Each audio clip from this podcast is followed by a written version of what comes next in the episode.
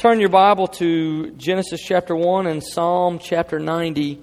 Genesis 1 and Psalm 90. As you're turning there, I want to remind you tonight is our very first soak service, and uh, we are so excited about that. Somewhere in the neighborhood of 200 people across four or five different sub prayer groups have been spending uh, a lot of time this week praying toward tonight's service. Now, here's what tonight is about uh, soak. Uh, basically, uh, we don't have a lot of plans. We're not going to be receiving an offering tonight. There's not going to be any announcements tonight. All of the normal structure from a service is being moved out of the way. This is a retreat like um, encounter with God, where what we want to do is come tonight and say, Holy Spirit, what do you want to do in my life? What do you want to do in this church? And have your way. There, there is, it doesn't have to be more complicated than that. And so uh, tonight, uh, we'd love for you to be here 5.30. What we've said uh, on several occasions is if you can only make one Sunday night service a month, let it be this one.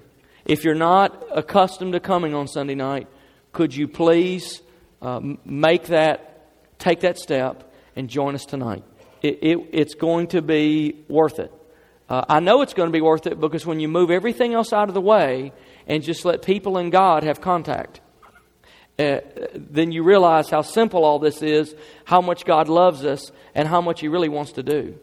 And so, uh, love for you to be here tonight. If you if you do if you are bringing an offering tonight, we do have an offering box in the foyer on the wall. A, a safe box. You can put your offering in there.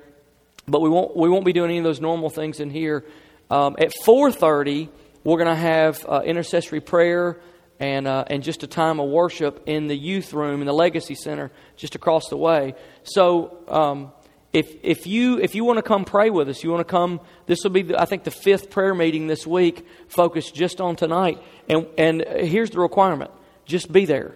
There's nothing, you don't have to be anybody, you don't have to have a title or a ministry or a, uh, you don't have to be a member. You don't have to be nothing. You have to be breathing and, and human, and we'll exclude all aliens and things like that. But if you'd like to come, uh, we'd like for you to be there. 4.30, we're going to pray, set the stage for what soak is. Um, and, and we need people who are, who are interceding and worship leading that are also off the platform. And so as we come together, man, to, to partner with God on those things is going to be really powerful. So just want to ask you, tonight's going to be a very special night. Well, prayers at 4.30, uh, soak is at 5.30, uh, and it's going to be a time of great refreshing. The Lord's put some, some really powerful things on our heart. This morning, I want to continue the series, uh, Simplify. As you can see from the platform, what we've basically been saying to you is the world is getting increasingly more complicated. Uh, the, the systems of the world, the complexity of the world, the pace of the world is getting increasingly more complicated. And what we've said to you the first week is simplify to magnify. In other words, simplify so you can, uh, you know what a magnifying glass does? It, it, it makes the things that you're trying to look at look, look bigger. It will help you prioritize. Last week we said simplify to amplify. In other words, the first one had to do with seeing, amplify has to do with hearing. Simplify so you can amplify God's voice in your life, so you can hear Him better. Today I want to say to you, simplify to modify. Now, now this one isn't nearly as inspirational, but much more critical. Because this one is where, this one is where life happens. This one is where change occurs. Simplify to modify. So I want to talk to you this morning about time.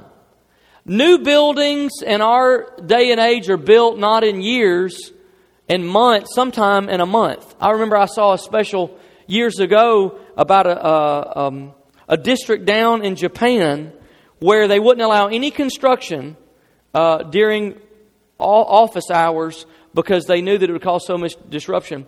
So uh, this group that wanted to make a lot of money wanted to put a McDonald's there. So what they did, they did is they practiced this with their team. I don't know how many workers they had, astronomical number of workers, trained, skilled workers. And what they did is they, they planned how to put a McDonald's up together in a weekend. And so what they did is at five o'clock on Friday, when when when the uh, ordinance lifted, they went in and started building the McDonald's. And then at eight o'clock Monday morning, when the ordinance regained, they were done with the outside. That you don't even believe me, do you? I can look at you and tell you you don't believe me. Well, the TV lied then. that never happens. Entire books can be written and published in 10 days. Prescription glasses are ready. You've seen the commercial in about an hour. Fax machines send messages in seconds. Email, text, and instant messengers, well, they send things instantly. And not only that, they provide real time conversations to be placed electronically. The speed at which we are moving is unprecedented and astounding. If you want to sell something in our day and age, all you have to do is attach on it time saving. This trinket, this gadget, this device, this thing, this system, this will save you time. I don't think our issue is that we don't value time. I think it's that we're obsessed with it. The dream life for us is to be deeply involved in more things than anyone else and do them all well. Isn't that the American dream? And have white teeth. That's, that's the American dream. I mean, just, just think about, think about, think about the pressures and the drive that comes in the average man's life. Uh, men want to be tech and jock and intellectual who enjoys reading and skiing, has a Barbie doll wife, is fluent in three languages, has traveled the world, is effective in business, is a great dad and a leader in his home, with a lake house, a boat, fast car, GQ clothes, who works out and has the strength of 10 men. You think our expectations may be a little high? And ladies, don't think that I'm going to let you off the hook. Women want to be the Food Network cooking competition winner, yet still petite. I don't know how that works. Married to model husbands, have beautiful houses, yet still functional for regular dinner parties. Perfect and, in Jesus' name, clean children. Nothing around their mouth who dresses well, or popular at school, yet still make the honor roll. They're drop dead gorgeous, but intellectual and articulate, perfectly balancing and expanding career while providing for all the needs of her husband and children, popular enough to socialize with elite clubs, lit down to earth enough to mix with everyone else, and clothes to match her every mood, four vacations a year, and by the way, happy. And the last one, I'm just saying, might be the hardest. You do realize there's just simply not enough time to do all that. You do understand there's not enough time to be everything. And I think my concern is is that the pace we run on, we end up being closer to nothing because we're trying to be everything. When we blaze past the dream that God has over our life. Why is it when somebody looks at us, now just be honest, why is it when someone looks at us and they say, Oh, I know you're so busy? Why is it inside, at least in our soul, there creeps a little smile? Why is it that we receive that as a compliment? Because I think what we actually hear when someone says, Oh, I know you're so busy, I think what we hear is, You live a significant life. You, you, you, you're important. And it feels somehow gratifying to us. Since 1973, the average American work week has increased by 20%. In the same time period, leisure time has been cut by a third. So people work longer and play less than they did in 1973. Time seems to continue to move on and on and on. We now have the longest work week in the industrialized world. The strain on time is being felt everywhere. 20% more hours at work. Work takes up more time. Churches have altered their schedules and offered alternative meeting times and services. Businesses are staying open longer, and and uh, we are commuting further to get to places. Sports leagues are practicing on Sundays and Saturday nights and uh, off days and Wednesdays, and there's no sacred uh, space anymore. Free time is becoming more organized by outside organizations, and more demands are being put on that time, so that we just we just go. I think we generally cycle through adding something to our life, then adding another thing, then adding another thing, and then adding another thing, and then after a while it just gets out of control. And we didn't mean for it to get out of control, but I guess that the, the I guess we we we just keep adding something, but don't have a big view on can we handle all this? Is this something we should do? It just looks enticing. You know, in a consumeristic society, Consumerism teaches us if you want it, get it. But we do that with time too. If you want to be involved, sign up. If you want to do it, join. If you if you jump. And then we just keep jumping and jumping and jumping with no thought about how much stuff is being put on our back now. How much stuff is being put on our life. I would guess if you would ask the average American, what all do you do? I would guess the average American wouldn't know. We just go to the next thing, to the next moment, to the next meeting, to the next hour, to the we just go. So the pace of American life, I'm saying I'm suggesting to you, the pace of American life is unsustainable.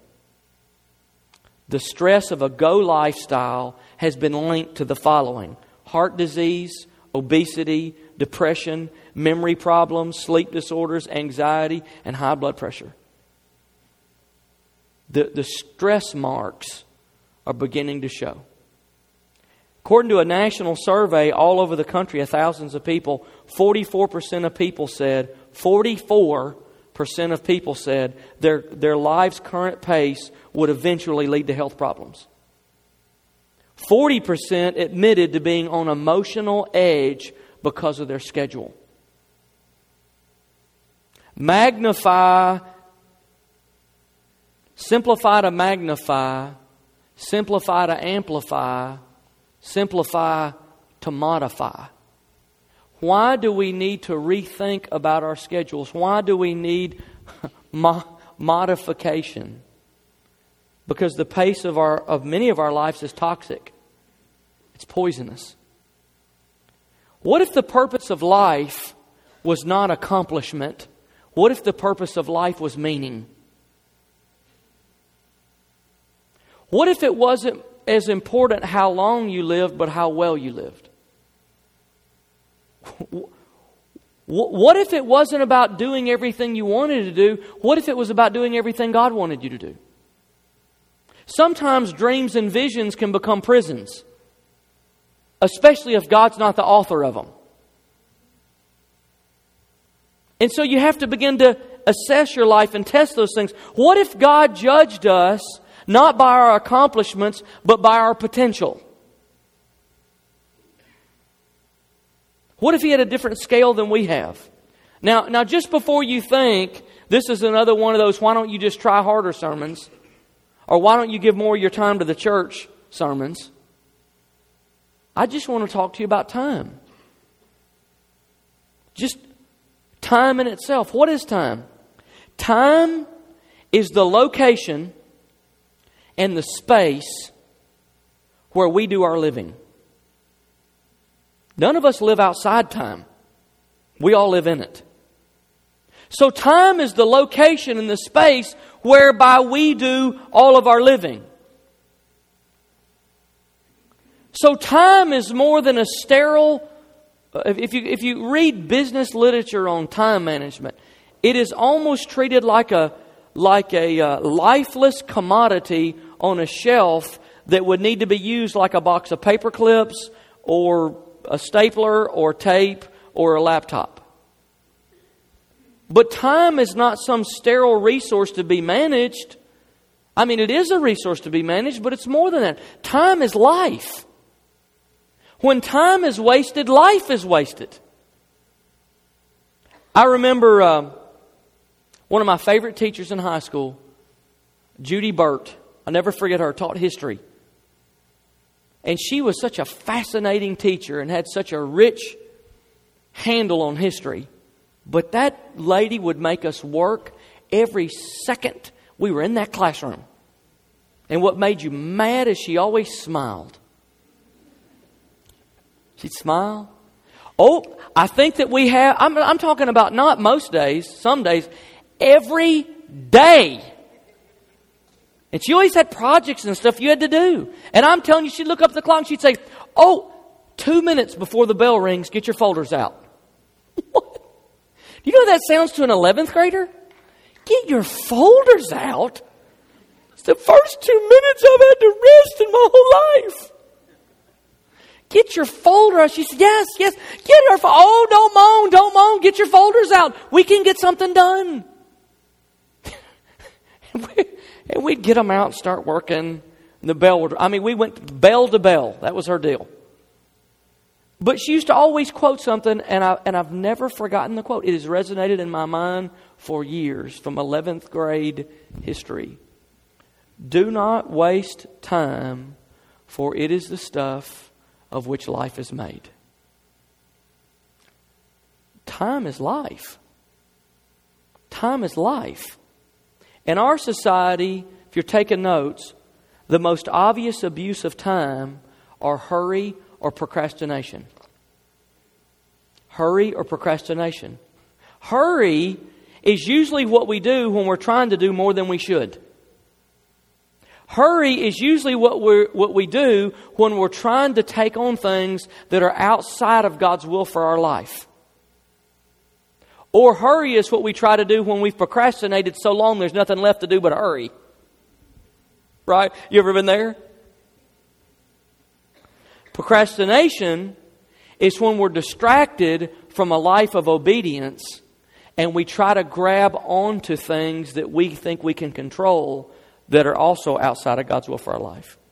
So we're, we're distracted, we're slowed down because we're trying to grab something outside of that sphere.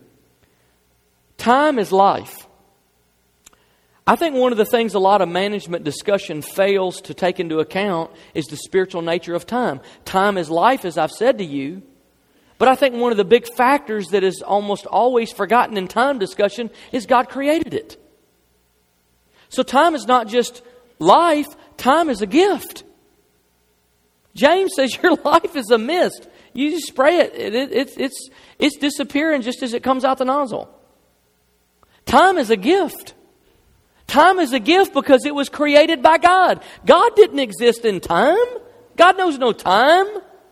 God is before time and after time and all through time. God, God's not limited by time like we are. He's not in it. It's not, it's not over him. It's not bigger than him. God created it. Now think about what that must mean if creation, from creation flows time. In Genesis chapter 1, we get a clear picture of how God created time. Uh, I often thought, because I tend to be a workaholic, I've thought, how do, how do I make better use of my time? And you drive and you drive and you drive and you drive. One year I was in Argentina. Uh, how, many of you have heard uh, South American time? Our, our, Hispanic brothers and sisters, you've heard of South American, Central American time, African time. That means not American time. That means five minutes late is like way on time, is early. It's a different time clock. 30 minutes late is on time.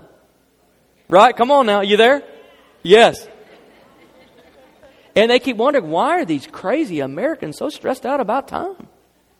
It will be there. It will be there when you get there. I never, manana. I never considered that, that there's something other than uh, time usage until I was in Argentina one year and I was talking to the missionary son uh, Nathan Graham's. And Nathan had moved to Springfield to go to AGTS to get a degree. And um, I, I was fascinated by the, our schedule when we were there. We'd get up at 8 o'clock in the morning and we'd eat and we'd go and do ministry and go all day, go all day, go all day. And then at 5 o'clock we'd have uh, tea and crumpets or something. I don't know what it was. Tea. It was sort of a, sort of a, a European influence, Italian. And then we would eat dinner at about 11 o'clock at night. And then uh, uh between 11 and midnight, we'd eat dinner. He said restaurants don't even open there till, like, uh, we open at 5, they open at 9. And then uh, dinner hours from 9 to like 1. That's just on weeknights. And so I'm adjusting to this time clock, and I said, "Man," I said, "Nathan, when when you go to Springfield and you're, do you do you do you stay up? Do you eat dinner at like midnight? I mean, the cafeteria's like not open. What do you what do you do? Do you stay up late and do you do like that?" And he said, "No, no, no, no, no." I said, "Why? Why? Why? Why? Why don't you?" How? He said, "I'd be exhausted." I said, Well, you're not exhausted here. Now, listen to what he said. He said, No, it's a different rhythm of life. I, I didn't even know how to talk. I went, how, how, how, do you, how, do you, how do you mean that? I just had to think about that for a while. And as I thought about that, I think in time, we tend to approach it with drivenness simplify to modify, I want to I want to suggest to you there is a creation time that has a pace to it. That has a I think that Nathan found something that I had never heard of before. Rhythm. And what I want to do is look at look at Genesis chapter 1 for a minute.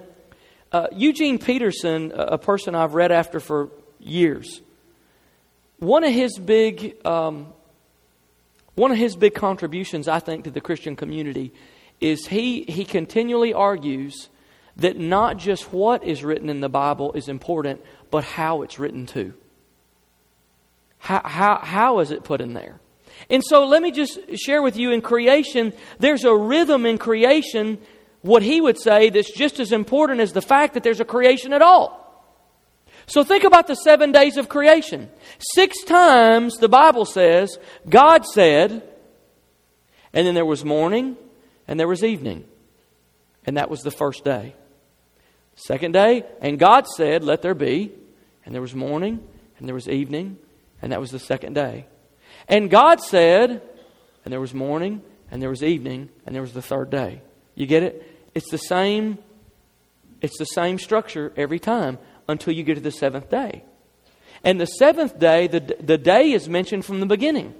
It doesn't say, and God said, let there be this and this and this and this, and there was morning and there evening, and that was the third day.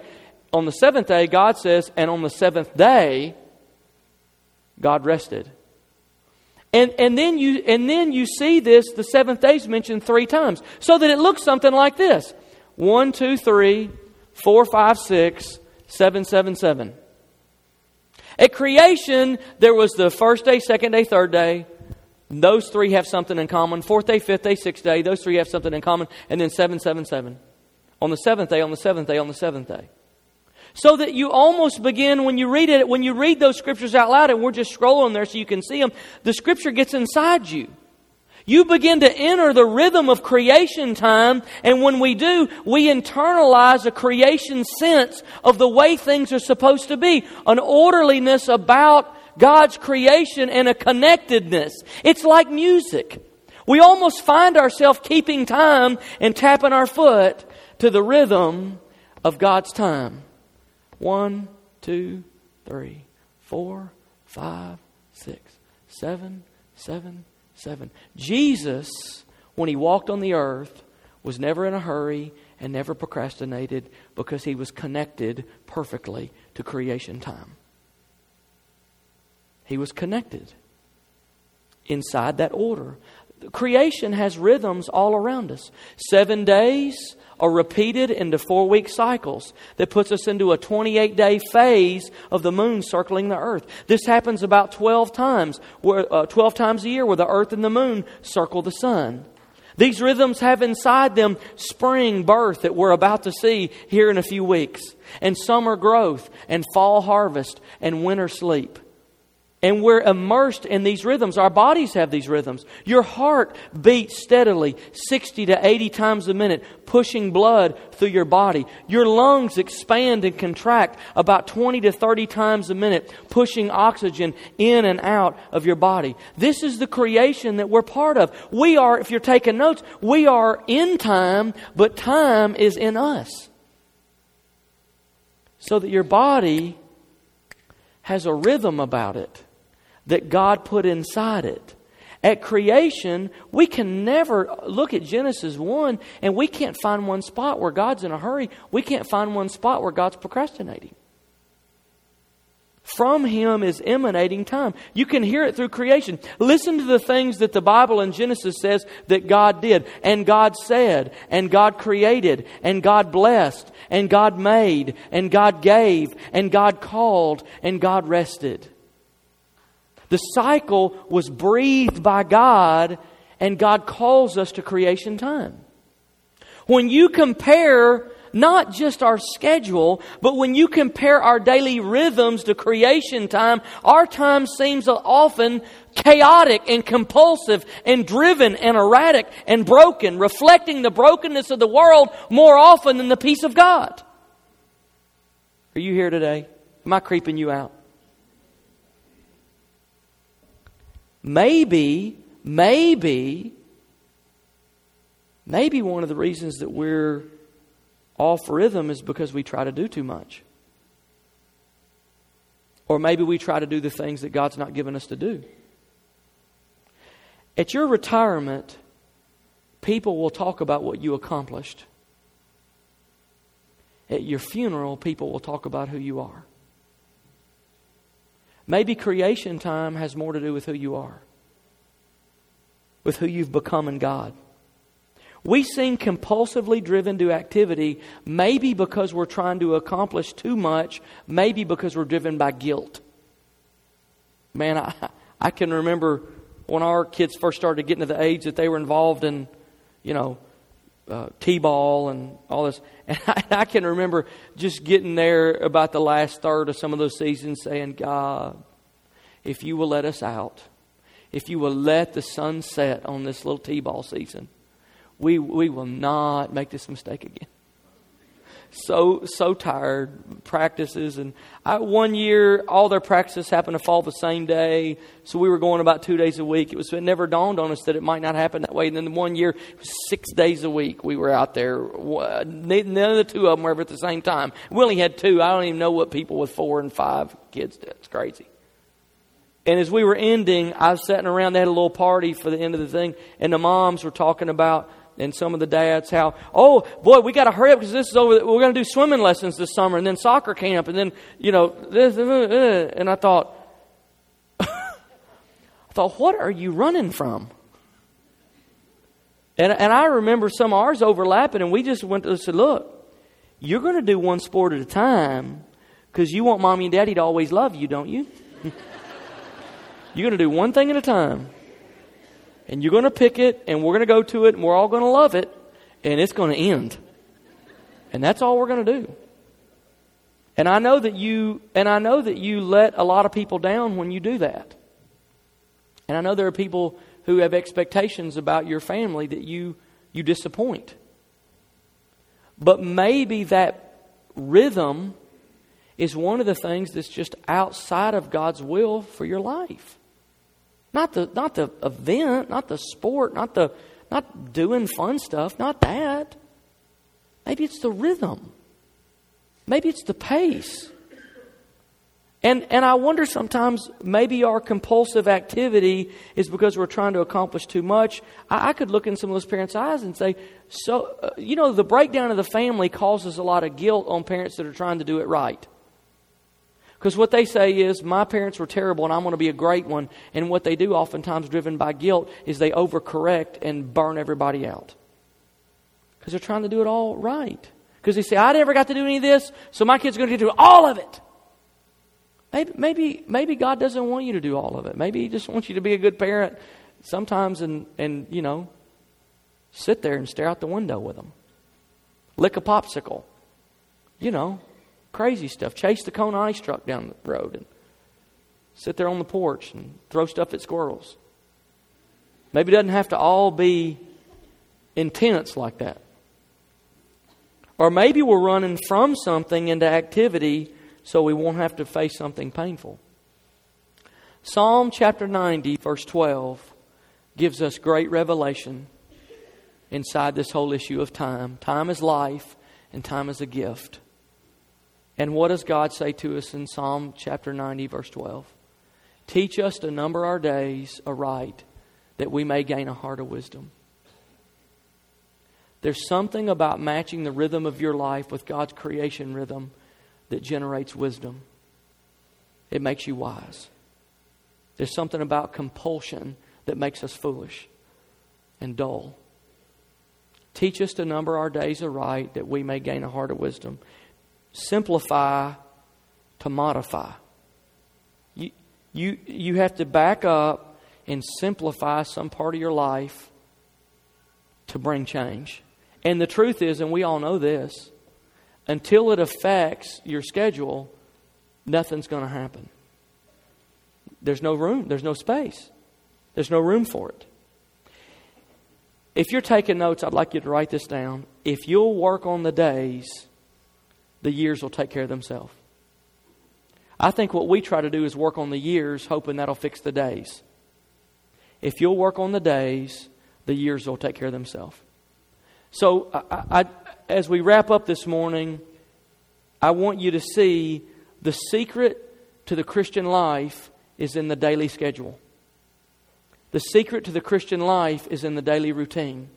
Not that you do everything exactly the same seven days a week, but you do have cycles summer, fall, winter, spring. Seven days a week, you know, breaks on and off. You somehow align. I, I don't know how to do that exactly. But I'm, I'm growing in it. I'm getting better at it. And I don't think any of us will ever arrive at perfection with it. So maybe what I want to say to you is connect a little more. I, I think in heaven we'll be on that cycle perfectly. Time will be li- life, and time will be a gift, and it'll be a joy, and we'll be perfectly aligned with those creation rhythms. I, I don't know how to do that perfectly, but I'm doing it better than, than I did 10 years ago. And so, what I want to say to you is how, how can you take a step toward that? Well, the secret of the Christian life in the, in the daily routine. It's the little things that you do over a lifetime. It's the little things that you do every day that make a big difference over a lifetime. How many of you watched? Uh, my wife and I were riveted by the uh, Olympics in Beijing, uh, and you watched Michael Phelps. You watched that intense. What was it? Eight gold medals, something like that. Did you see that special they did, little 10 minute spot on his routine? It was crazy. I mean, he, he, he ate like 10 men, you know, he swam like an amphibian. You know, I mean, he was just this. But think about what he did to his life. He, he said, I want to reach a goal that's never been reached. I want to win eight, eight gold medals. I want to break the all time world record in every event. And so, what he did, now watch this. How did he change his life? He simplified it. Basically, Michael Phelps, every day, day in and day out, month in and month out, here's what he did he swam, he trained, he ate, and he slept. That's what he did. Now, that's an extreme. But what I'm saying is, look what was generated over time by simplifying. So here's what I want to I want to challenge you to do two things before we go. Here's the first one. I want to challenge you. You can't do it now. You won't have time. we're, we're out. Isn't that funny? What I want to what I want to encourage you to do though is I want to encourage you sometime today, sometime tomorrow. Write down what you think would be a really God honoring day for your life. What would an average day look like that would be that would be God honoring for you? Obviously, you want to include th- not don't be legalistic things that you would do most days. You have to include some time for devotions. You have to include work. You have to include um, time to eat. Put your bedtime in there and the time you get up. So, so you've scheduled enough sleep. Just look at it. Just look at it. Is there any time to play in there? Just to goof off? Is there some family time? I mean, what are the what are the big what are the big what are God's big priorities for your life? If you can't see them reflected in your day, you'll never see them reflected in the year or your life.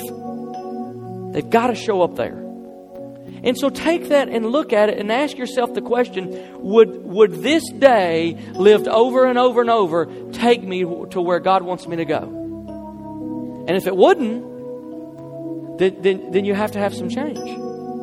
Something has to start to give.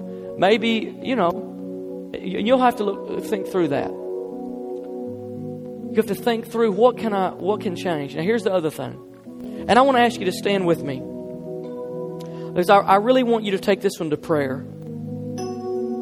The beginning of this series, I said to you from John 15 that what, what the what the Holy Spirit was talking to us about in this series was what John 15 said, cutting off the dead branches that produce no spiritual fruit and cutting back the things that produce spiritual fruit so that there may be a greater fruit.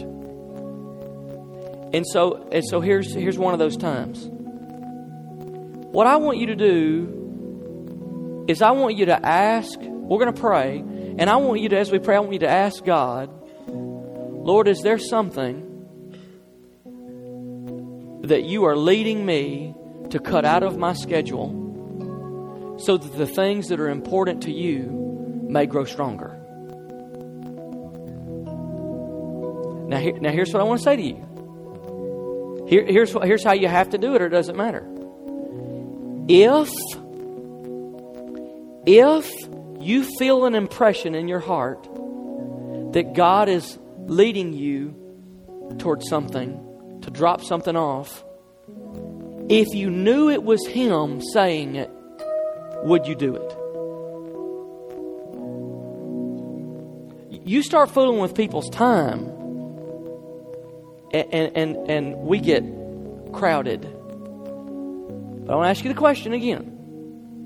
If you knew it was God leading you, would you do it? It's easy to say yes, but would you do it? Would you let something go so that the things that matter most to Him in your life would get stronger. And that might help you with that rhythm. So here's what I want to do every eye closed, every head bowed. What I want to do is I want to pray for you. And I, and I want to ask the Lord to speak in this time. He, he's already speaking. Even as the message was going, there were some of you, things were popping into your mind.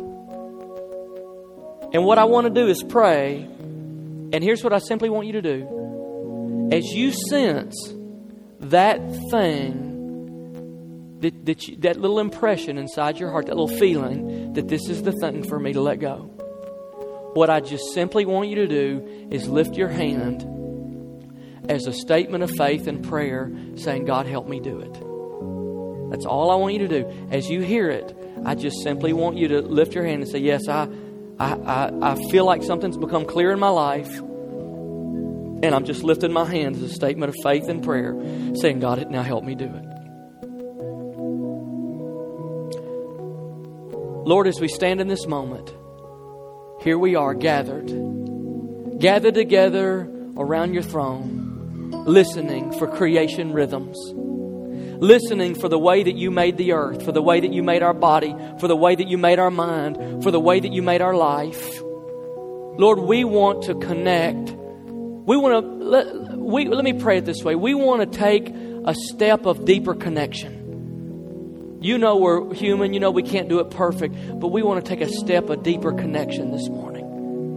And we want to connect to that rhythm. Lord, speak to our heart today.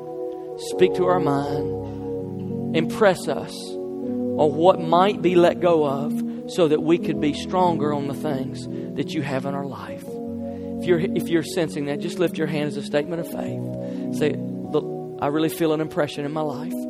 Boy, just keep it up. It, it, it's, it's an act of faith to keep it up. it's an act of faith. Say, Lord, here I am. Would you just, as your hands lifted and hands continue to go up, would you just pray with your hand up? Lord, here I am. I need your help. God, I'm dependent on you. I lean on your grace this morning. By faith, Lord, I'm lifting my hands saying, by faith, I can do this. Lord, by faith, I can live a deeper life in you. By faith, I can connect greater. Just keep your hand up. You can continue to lift your hands all over in the middle, in the back. Every section has hands lifted. Every section of the balcony has a hand lifted. Just say, Lord, I need your help. Just, just cry out to Him for it. Lord, I need your help. Lord, we live in a compulsive and a fast paced society, faster pace probably than the world's ever known. Lord, we've got to have your help. We need you, God, today to live in this world, to live, to be in it, but not of it.